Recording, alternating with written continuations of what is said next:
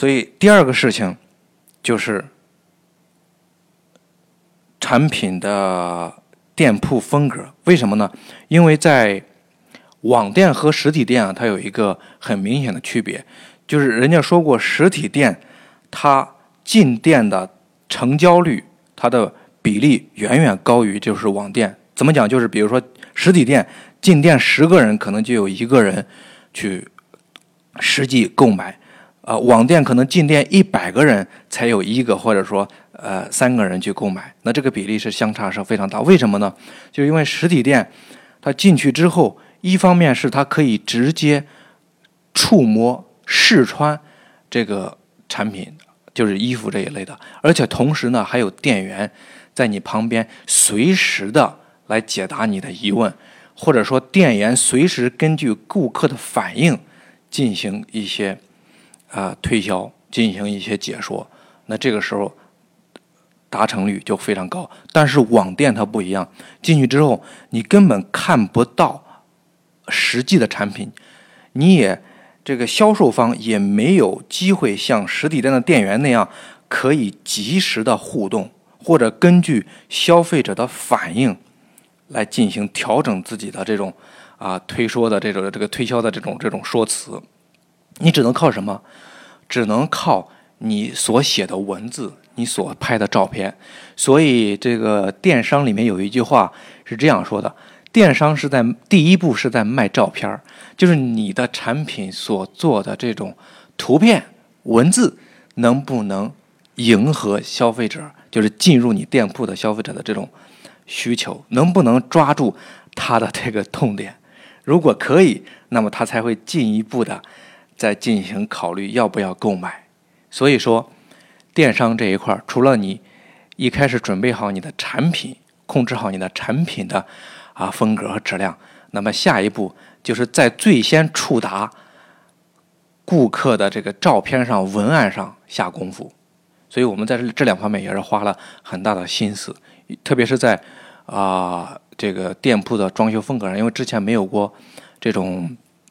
经验，当时为了把这个风格做好，我们可以说是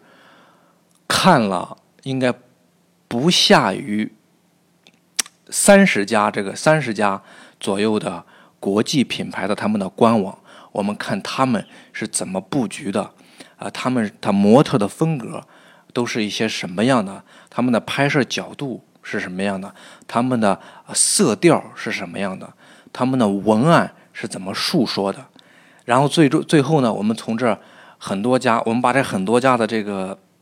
官网的比较好的这些图片、产品图或者模特图，包括文案，我们把它截图截下来，然后大概截了应该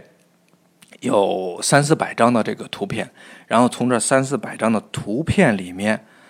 再筛选了大概六次，最终在第六次我们筛选了一些参考的一些东西，然后拿到这些参考的这个图片来设计我们的图片应该怎么去排啊，怎么怎么去拍文案，怎么去啊、呃、述说啊，包括这个文案呃怎么样的去跟这个图片进行搭配等等，是这些东西。呃，同时呢，我们也去天猫、京东还有淘宝每一个平台都看了前，就是这个类目里面前一百家综合排名前一百家的店铺的他们的这种风格，他们的这种排版模式，因为毕竟前一百家里面应该是做的相对已经比较好的，既然它比较好，它能排到前一百名或者前五十名、前十名，那它一定是有它的呃好的成功的逻辑所在。那我们从中进行对比、进行筛选，在没有经验的时候，那你只能是向已经在这个行业里耕耘过很多年的人去进行学习。这种学习，如果你有同你有这种行业从从业者的朋友，当然是最好。如果他又乐意帮助你，那你的真的是很幸运。如果没有，那学习方法也不仅仅是直接的去问，还有一种就是自己去在别人成功的经验上、模式上进行一种分析，进行一种研究。其实在主动的分析和研究的过程中，我觉得学到的东西可能会更多，因为这个时候你不仅仅是被动的接受，其实你是在主动的进行一个思考，你会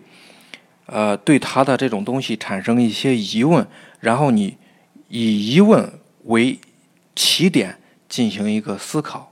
那么在这个时候你可能会撞击出一些火花来。其实自己我是有这个方面的亲身的一个体会的，这就跟读书是一样的嘛。呃，如果你只是一味的去看表面的文字，你从来不在你的脑海里面进行反刍、进行一个反问，你最终是很难形成自己的东西的。而且如果你没有主动的发问并进一步的思考，其实这本书给你留下的印象水过地皮干的，你今天看了很有趣儿，可能两天过后或者说一个月过后，你再也回想不起来那些东西是什么了。但是如果你经过呃反问、经过反思、探讨、研究之后，很多东西其实就会更深刻地印在你的脑海中，它其实已经形成了你自己的东西。这个时候才是真正的叫学学和习学习，就是你真的去啊、呃，融入到自己的骨髓里面的一些东西，而不仅仅是停留在表层的。